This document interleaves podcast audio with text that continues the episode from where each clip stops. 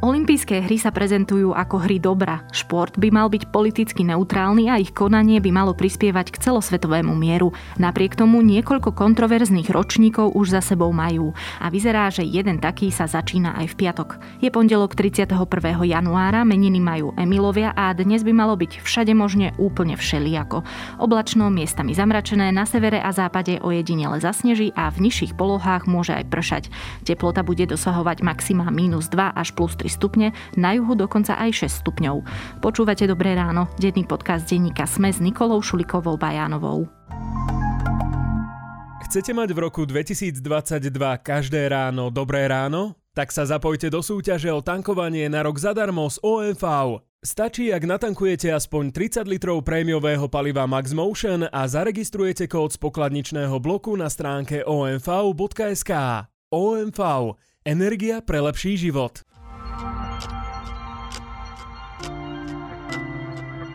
A teraz už krátky prehľad správ. Celosvetovo sa podalo už viac ako 10 miliard dávok vakcín. O mílniku, ktorý sa podarilo dosiahnuť v piatok, informoval projekt Oxfordskej univerzity zbierajúcej dáta za celý svet. Postup v očkovaní ale nie je regionálne vyrovnaný. Zatiaľ, čo v bohatých štátoch dostalo aspoň jednu dávku 77% ľudí, v chudobných to je menej ako 10%.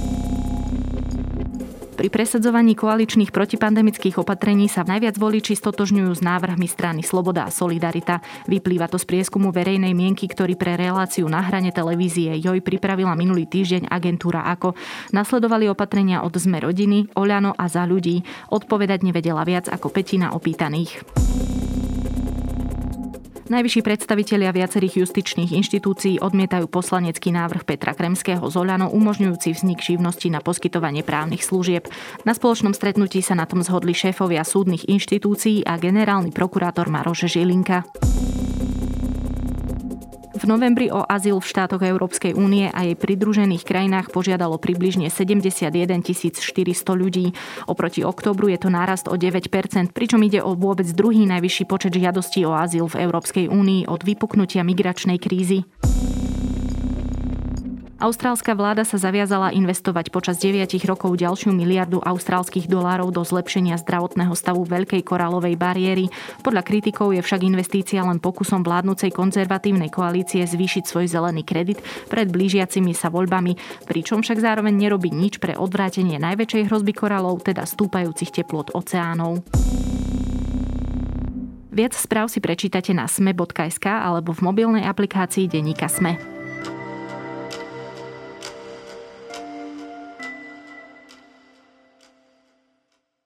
Tento týždeň sa v Pekingu začína zimná olimpiáda, ktorú nesprevádzajú iba obavy zo šírenia koronavírusu. Okrem nich sú tu aj bojkoty najvyšších predstaviteľov štátov pre porušovanie ľudských práv a bezpečnostné otázky. Čína sa bráni a hovorí, že geopolitika narúša neutralitu v športe. Aké výhrady odznievajú a prečo sa budem pýtať Matúša Krčmárika zo zahraničného oddelenia denníka SME. The US, the UK, Australia and Canada, they're all countries that have announced a diplomatic boycott of the games due to accusations of human rights abuses. And many sponsors are deciding Matúš, čo sa týka šírenia vírusu, na svete asi neexistuje úzkostlivejší štát než Čína. Spomedzi troch tisícok športovkín, športovcov, členov ich tímov a ďalších účastníkov už minimálne stovke zistili COVID. Aká je tam teda momentálne pandemická situácia a ako to bude z pohľadu koronavírusu vlastne na Olympiáde vyzerať? Tak ako hovoríš, Čína ide veľmi prísne proti vírusu. Ona je schopná, keďže to je diktatúra, kde sa to dá pomerne ľahko urobiť, je Čína schopná zavrieť mesto s miliónmi ľudí kvôli pár sto prípadov, pár desiatok, možno kvôli jednotkám štvrte celé. Takže ona ide naozaj s tým prístupom, že my ten COVID vyradíme, zbavíme sa ho žiadne také, že my si nejak zvykneme s ním fungovať. A takže tento prístup razí aj teraz. Vidíme to, že, že, že v okolí Olympiády, teda v Pekingu a v okolitých mestách sú karantény, sprísňujú sa opatrenia. Ja som čítal dnes takú vec napríklad, že už každý, kto si v lekárni kúpi nejaký prípravok na kašel, na nádchu, teda banálne veci, má ísť pre istotu na test. Lebo... Akože sám sa udal, hej? Áno, tým sa udal, ale, ale v podstate akože nech sa zabráni šíreniu. Pokiaľ ide o Olympiádu, tam už teraz čítame správy od športovcov, ktorí tam prichádzajú o tom, ako sa pravidelne testovali pred odletom, testujú ich po, po príchode do Pekingu, testujú ich každý deň na Olympiáde, každý deň. Ak majú pozitívny test, tak majú problém. Samozrejme, riziko je pri falošne pozitívnych testoch, takže sa tam aj overuje a, a podobne. Organizátori sú v bubline rovnako ako športovci a novinári. Bežní diváci sa tam prakticky nedostanú, lísky idú len po známostiach nejakým možno funkcionárom, neviem presne. Ale fakt je, že to nebude taká zimná olimpiáda, ako si pamätáme, že sa tisíce ľudí tešia, ako Kuzminová úteka na lyžiach a strieľa do terčov. Bude to prakticky bez divákov, takže podobná olimpiáda, ako si pamätáme z pred roka, nie je to, to tak dávno, keďže minulý rok sa konala v lete letná olimpiáda v Tokiu. Toto si myslím, že je ale celkom také normálne a nikto z toho teraz nebude úplne vešať hlavu. Myslíš si ale, že toto všetko pomôže k tomu, aby sa z Číny, ale konkrétne z Pekingu nestalo takéto celosvetové nové ohnisko práve v čase, keď sa šíri veľmi nákazlivý variant Omikron? Ja si myslím, že tých pár 100 až tisíc ľudí, ak, ak sa poriadne pretestujú, tak sa to asi dá skontrolovať a oni sa nakoniec nedrozprchnú po svete, takže je možné, že my nezistíme, ak nejaký športovec možno niečo prinesie a, a vráti sa napríklad do Norska, že my nezistíme, či, či je to z Pekingu, alebo či do toho Norska to prišlo aj tak. Akože ten Omikron je podľa mňa už, už, už tak nákazlivý, že je všade a šíri sa aj bez Olympiády, takže v tomto by, by som riziko pre svet nevidel. Inside the bubble, where training has already begun, strict measures are in place, including mandatory face masks, temperature checks, and daily PCR tests. Once in the zone, participants will not be able to go in and out. Ono už tých správ pribúda, koľko ľudí prišlo do Pekingu, ale pozrú si hry z pohodlia hotelovej izby, keď to poviem takto. Takže dá sa povedať, že existujú naozaj veľké opravnené obavy, že sa to môže aj vymknúť z rúk. Prečo do toho vlastne Čína išla? Prečo Olympiádu neodmietla? Stojí to vôbec za to? Čínskemu režimu to stalo za to už, keď sa hlásila o Olympiádu a stojí to zrejme aj Teraz za to chce ukázať, že to je fungujúca, pomerne bohatá krajina, ktorá vie aj v týchto okolnostiach urobiť krásne hry a tým ukázať, že režim diktatúry môže fungovať a priniesť istú formu prosperity. Ja za tým vidím propagandistický cieľ, ale faktom je, že minulý rok, ako som spomínal, sa konala Olympiáda v Tokiu.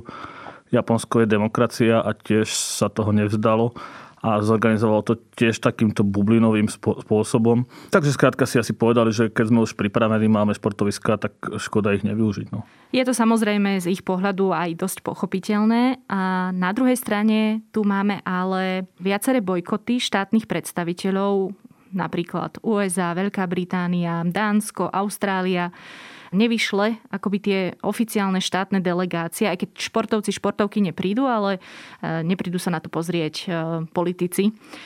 Vysvetlíme si teda prečo, kto a prečo hry bojkotuje. Začal by som dôvodmi, akože vo všeobecnosti e, Čína je brutálna diktatúra, často sa na to zabúda pri možnostiach obchodovania, ale, ale stále je, je to brutálna diktatúra, ktorá väzní z politických dôvodov množstvo ľudí a potlača ľudské práva, politické práva ľudí, kultúrne práva, čo sa napríklad veľmi riešilo pri poslednej olympiáde v Pekingu v roku 2008. To boli letné hry, vtedy sa veľmi riešilo, že či by štáty nemali bojkotovať kvôli Tibetu. Teraz sa o Tibete toľko nehovorí, ale k tým, nazvem to tak cynicky, možno k tým bežným výhradám, teda to, čo som, som teraz povedal, sa pridávajú dve hlavné. A to je, že Čína minulý rok završila ukončenie nejakých demokratických pozostatkov v Hongkongu, pričom keď Čína v roku 1997 prebrala Hongkong od Británie, tak slúbila, že zachová systém jeden štát, dva systémy, teda že diktatúra bude v Číne a v Hongkongu bude minimálne 50 rokov zachovaná istá forma demokracie, súdny systém nezávislý od vládnej moci a, a, a podobné veci. To v Hongkongu neplatí a naplno tam sa ide po odporcoch režimu a podobne, to, to čo bolo ešte pred tromi rokmi nemysliteľné.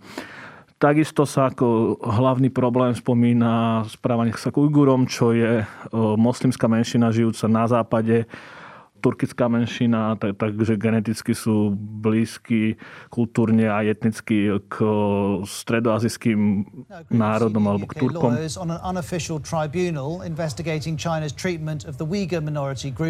has concluded that Beijing is committing genocide and crimes against humanity. The tribunal details systematic human rights abuses, including forced labor, torture, and religious destruction against the Uyghurs in Xinjiang province. A ah, to, keď poviem menšina, tak si nepredstavujeme pár sto tisíc ľudí, ale to, to sú milióny ľudí, až, až desiatky miliónov. A asi milión Ujgurov je v prevýchovných táboroch kde ich akoby odúčajú od, od ich kultúry, vyťahnúť z domovov. Tam sa priamo hovorí o genocíde. Niekto si nesprávne predstavuje genocídu, že to je holokaust, iba keď sa vyvražďuje národ vo veľkom, ale genocída podľa definície medzinárodnej je napríklad aj kultúrna genocída, čo sa voči Ujgurom deje tým spôsobom, že im, že im ničia kultúrne pamiatky, ničia mešity, zakazujú im žiť ich spôsobom života. Čiže tú identitu vymazávajú. Áno, identitu, takisto genocída genocída je, keď odoberáte nejakému národu deti alebo bránite množeniu, Ujgurom, keď sa rodič dostane do tých prevýchovných táborov, tak deti idú do detských domov mimo ujgurského prostredia, aby získali tú čínsku kultúru a podobné veci. Tam by sa zatýkanie intelektuálov je tiež znak pri genocíde. A mnohé ľudskoprávne organizácie hovoria, že sa to dá hovoriť o genocíde, čo je teda najhorší zločin, ktorého sa môže na svete niekto dopustiť. A preto vyzývajú na kompletný bojkot. A pokiaľ ide o to, že kto bojkotuje, je to, sú to jednotky štátov do 10 a tam hovoríme o tom, že, že nevyšľú nikoho politika. Žiadneho z politikov na čele týchto krajín je, je USA. Slovensko sa pridalo takým spôsobom, že prezidentka Čaputová povedala, že tam nepríde. Ja som sa v piatok pokúšal nájsť vyjadrenie našej vlády, kto pôjde, kto nepôjde. Nepodarilo sa mi, takže oficiálne sme sa k tomu kompletnému bojkotu nepridali. A pozeral som sa napríklad, že kto príde na otvorenie hier. Takže bude tam napríklad ruský prezident Putin, a budú tam aj prezidenti takých štátov, ktoré nie sú práve veľmoci lyžovania a podobne napríklad egyptský prezident alebo saudsko-arabský korunný princ Muhammad bin Salman, ale dá sa povedať, že to bude také stretnutie autoritatívnych vládcov. Tak uvidíme, kto sa ešte pridá z Európy a z iných demokratických štátov. Má toto bojkotovanie nejaký dopad? Nespýtam sa na význam, ale má nejaký reálny dopad? Je to symbol. A to je asi tak všetko. Je to ale Zároveň je to jediný signál, ktorý vieme vyslať bez toho, aby sme, sme zničili kariéry športovcov, keby sme im zakázali tam ísť, tak jediná možnosť ako povedať, že s niečím nesúhlasíme, je tam neposlať prezidentku, ale reálny dopad to bude mať maximálne v tom, že čínsky prezident Xi Jinping si povie, že táto party mohla byť o niečo lepšia, ale je aká je. Čína samozrejme teda nesúhlasí s takýmto bojkotom. Ona hovorí, že sa do športu nemá miešať politika. Opýtam sa ale aj inú otázku. Ako veľmi majú vlastne štáty ako USA, Veľká Británia alebo teda Austrália morálne navrh, nepýtam sa, či majú morálne navrh, ale ako veľmi majú navrh, keď ani oni sa nesprávajú ku všetkým svojim občanom alebo ľuďom, ktorí do nich prídu pekne. To je argument, ktorý veľmi radi používajú diktatúry, že my síce máme milión Ujgurov vo vezení, ale vy máte Assangea. Útoky na civilistov a podobne? Vy máte útoky na civilistov, u vás je rasová diskriminácia. V Amerike sa spomína, v Austrálii samozrejme teraz sa veľa hovorilo o, o správaní sa k utečencom ja osobne vidím obrovský rozdiel v miere, že každý štát má, má svoje problémy. My máme segregovaných Rómov? My máme segregované Rómov, sterilizácie. Ľudskoprávne organizácie nám vyčítajú, že nevieme začleniť handicapované deti do škôl a podobne. Každý štát má nejaké problémy. Ide o tú mieru, ide o tú systematickosť, či je to napriek vládnej moci alebo kvôli vládnej moci a podobné veci. V Amerike sa nedieje genocída. A k tomu argumentu, že šport a politika sú dve nesúvisiace entity. Ty si o tom čo myslíš? Toto tiež veľmi radi používajú diktatúry, ale pri Olympiade to celkom neplatí.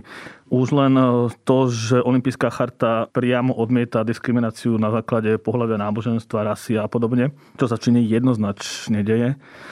A takisto otázka, čo je politika v tomto zmysle. Tak je politika to, že nechceme, aby gejovia išli do väzenia za, za orientáciu, za sexuálnu. No ja to nepovažujem za politiku, aj keď teda nehovorím konkrétne o čine. V tomto prípade môže ísť do väzenia dňa Ugur, lebo nepije alkohol, čo je, čo je veľmi podozrivé. Jeden z dôvodov je, je okrem iného. Takže toto nechápem ako politiku a podľa mňa by šport mal nezaisté hodnoty a osobitne olympijské hry vznikli s myšlienkami mieru a podobné veci. Pamätáme si, že v Grécku sa vtedy prerušili vojny, u nás samozrejme sa, sa prerušili hry cez vojny, ale stále to nesie taký ten pátos, ktorý presahuje samotný šport. A myslím, že preto sa o tom teraz rozprávame, nevedieme túto debatu, keď sú majstrovstvá sveta v cyklistike niekde. Ja mám inak jedným majstrovstvám sveta ešte jednu otázku, ale predtým pripomeniem aj tretiu rovinu, ktorá súvisí s Olympiádou v Pekingu. Prečo všade čítam, že treba hodiť telefon do rieky po návrate z Číny? E, lebo Čína je veľmi dobre preslávená, alebo teda neslávne preslávená tým, že vie efektívne sledovať svojich občanov, sleduje im mobily, sleduje im tváre na, na uliciach, podľa toho vyhodnocuje, ako sa správajú a podobne a vie veľmi dobre využívať akerské útoky, napadať mobily. Však posledné roky sa riešia problémy s čínskymi firmami Huawei a, a ZTE o tom, že sú pod kontrolou bývalých armádnych predstaviteľov a v Číne je zákon, podľa ktorej čínska firma musí poskytnúť údaje vláde a ako to požiada keď napríklad ja to dám do kontextu, keď napríklad pri Apple sa hovorí, že niekedy poskytne niečo pre vládu americkú, tak v Číne podľa zákona musí, takže, takže tam vieme, že to robí. Vieme, že takto sleduje ľudí aj cudzincov, používa sa to na disidentov, na cudzincov, na novinárov. A teraz toto isté, vidíme v tom mysle, že každý, kto, kto príde na Olympiádu, či je to novinár, športovec, si musí nainštalovať aplikáciu, do ktorej dá osobné údaje Oficiálne je to kvôli tomu, aby sa dalo sledovať v prípade pozitívneho testu, takže niečo ako náš Green Pass, ale príčine to znie veľmi nedôveryhodne. And because of this weakness, our hackers can steal uh, more or less easily uh, private data. Uh, for example, the passport data, uh, audio messages from the, the chat function that is included in the app. Napríklad tam už akože len taká perlička, že tam je chat a tam sú zakázané slova ako Tiananmen, teda námestie nebeského pokoja, kde sa v 89. odohral masaker kde zomrelo asi, asi 3000 ľudí, ktorí chceli, aby Čína bola demokratickejšia. A aj potom, ten Tibet? Aj Tibet a potom myslím, že aj Xinjiang, kde, uh-huh, kde žijú Ujguri. A to sú také tie cenzúrne veci, ktoré Čína má dobre zvládnuté, ale to by nebol ten problém. Problém je v tom, že ľudia dávajú osobné informácie a podľa zistení odborníkov na hekovanie je táto aplikácia veľmi ľahko napadnutelná, takže tie údaje môžu ľahko uniknúť. Keď už si spomínal tú cenzúru, tak sa pristavme ešte pri jednom veľmi zvláštnom prípade, zmiznutej tenistky, ktorá ešte v Lani, v Lani v novembri napísala na sociálnu sieť, že ju vysoký čínsky predstaviteľ znásilnil a vlastne od toho 2. novembra ju nikto nevidel. Ide o tenistku Peng Shuai. To je prípad, ona napísala na čínskej sieti Weibo, čo je mimochodom ich vlastná obdoba Twitteru, lebo Číňania podľa ich vlády nemajú čo chodiť na západné siete, tak Twitter je tam blokovaný, aby sa, sa k nim dostali informácie. A ona na to Weibo napísala, že ju sexuálne obťažoval bývalý vicepremiér, potom ju tri týždne naozaj nikto nevidel boli zakázané tweety s jej menom a, a podobne, lebo ona je v Číne ikona, akože to, že ona je veľmi obľúbená. Po tých troch týždňoch vyšlo také vyhlásenie, kde ona hovorí, že je v poriadku, nikto tomu veľmi nedôveruje, lebo vyzerá to, že propaganda alebo vláda ju dotlačili do, do toho, aby to potom ďalšie vyhlásenie, kde dokonca popiera to, že tvrdila, že ju znásilnil. Chinese tennis star Peng Shuai has given an interview to a Singapore newspaper saying she never accused anyone of sexual assault. That is despite a post on her social media account about being coerced into sex by a former Chinese official. In a video of the interview, she says she's always been free and that there may have been a misunderstanding. Teraz sa tá kauza tak ťahá aj, aj predstavitelia Olympijského výboru povedali, že by sa s ňou, s ňou Pekingu chceli stretnúť, tak, tak uvidíme, či sa to nejak posunie teraz. Tak to budeme určite veľmi pozorne sledovať. No a ja som spomenula, že ešte sa pristavím pri jedných svetových majstrovstvách. Nejde ani o Medzinárodný olimpijský výbor, nejde teda ani o Olympiádu, ide konkrétne o majstrovstva sveta vo futbale v Katare. kde podľa niektorých informácií pri prípravných prácach umrelo už viac ako 6500 ľudí a teda toto vlastne je správa ešte z minulého roka. Takže tie majstrovstvá sveta, ktoré sa majú konať teraz v roku 2022 v Katare, si vyžiadali tisícky ľudských životov. Nehovoriac teda o tom, že ešte minulý týždeň šéf FIFA Gianni Infantino povedal niečo absolútne škandalózne a to konkrétne, že by sa Svetový pohár mal konať každé dva roky, nie každé štyri roky, pretože by to pomohlo zastaviť akoby tú vlnu utečeneckú a aby ľudia z Afriky neprichádzali o život v stredozemnom mori. Ako nemusíme teraz konkrétne riešiť e, tento jeden e, výrok alebo celkovo tieto majstrovstvá. Tá väčšia otázka alebo tá dôležitá otázka je, dokedy budeme vlastne tolerovať podľa teba takéto správanie či už e, štátov alebo organizácií športových a dokedy sa budeme jednoducho musieť akoby tak uspokojiť s tým ani nie morálnym stredom alebo tým etickým stredom. Konkrétne e, majstrovstvá sveta vo futbale v Katare sprevádzajú veľké podozrenia z korupcie pri pridelovaní tohto šampionátu do Kataru, takže to, že je v Katare podľa mňa nie je dobrý nápad a vyzerá to tak, že šejkovia si uplatili ľudí, ktorí rozhodovali a myslím si, že do budúcnosti si v tomto dá futbalové hnutie väčší pozor. V zásade ale o majstrovstvá sveta nemajú chartu ako Olympiáda. Oni sa ani navonok netvária, že ide o niečo viac ako o futbal. Ale tak možno ide skôr o nás, že dokedy budeme pozerať tieto prenosy, ktoré sa dejú v, čo ja viem, nedemokratických alebo až dokonca diktátorských režimoch dokedy budeme fandiť Áno, no, týmto ale hrám. Potom, tak potom si môžem povedať, že, že či pôjdem na dovolenku do Egypta, alebo do Dubaja, alebo do Turecka. Pri Olympiáde je špecifický problém v tom, že to je tak drahý projekt, lebo sú tam mnohé športy, ktoré potom nie sú také rozšírené, treba postaviť štadióny, ktoré sa potom nevyužívajú. Napríklad v Atenách je obrovský štadión na baseball a na softball, ktoré sú nevyužívané. A že v súčasnosti veľmi ťažko demokratické vlády presvedčia svojich občanov, že je dobrý nápad minúť také obrovské peniaze na to, aby sa tam konala nejaké dvojtyžňová oslava športu a a podobných vecí. A oveľa ľahšie o tom presvedčia diktatorské vlády, lebo tie vlastne nepresvedčajú ni- nikoho. Tie iba urobia. Áno, a tak, takže problém je v tom, že, to, že tá Olympiáda sa stala taká drahá, že je ťažko urobiť v krajinách, kde by sme ju najradšej chceli mať. A napríklad do zimnú Olympiádu sa okrem Číňanov naposledy uchádzal vo finále Kazachstan. Jednoduchšie je to v štátoch, kde tie športoviska sú postavené, preto sa dá urobiť pekná olimpiáda v Londýne, v Paríži, lebo tam tie športoviska sú. Ale, ale to by zase nebolo úplne spravodlivé áno, tiež. ale nechceme mať asi každé 4 roky olimpiádu v Londýne, aj keď Parížska nás čaká veľmi skoro. Tak e, tá bude definitívne aspoň z ľudskoprávneho hľadiska viac v poriadku ako tá v Číne. A ja ďakujem za rozhovor Matúšovi Krčmárikovi zo zahraničného oddelenia denníka SME.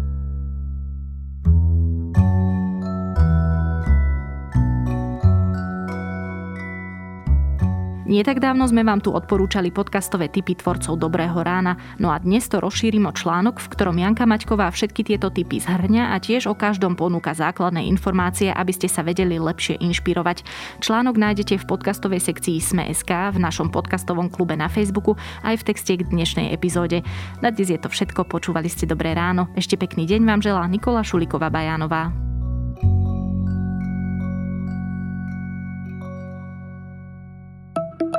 Volám sa Juraj Rizman a v denníku SME pre vás pripravujem reláciu Bezpečne.sk.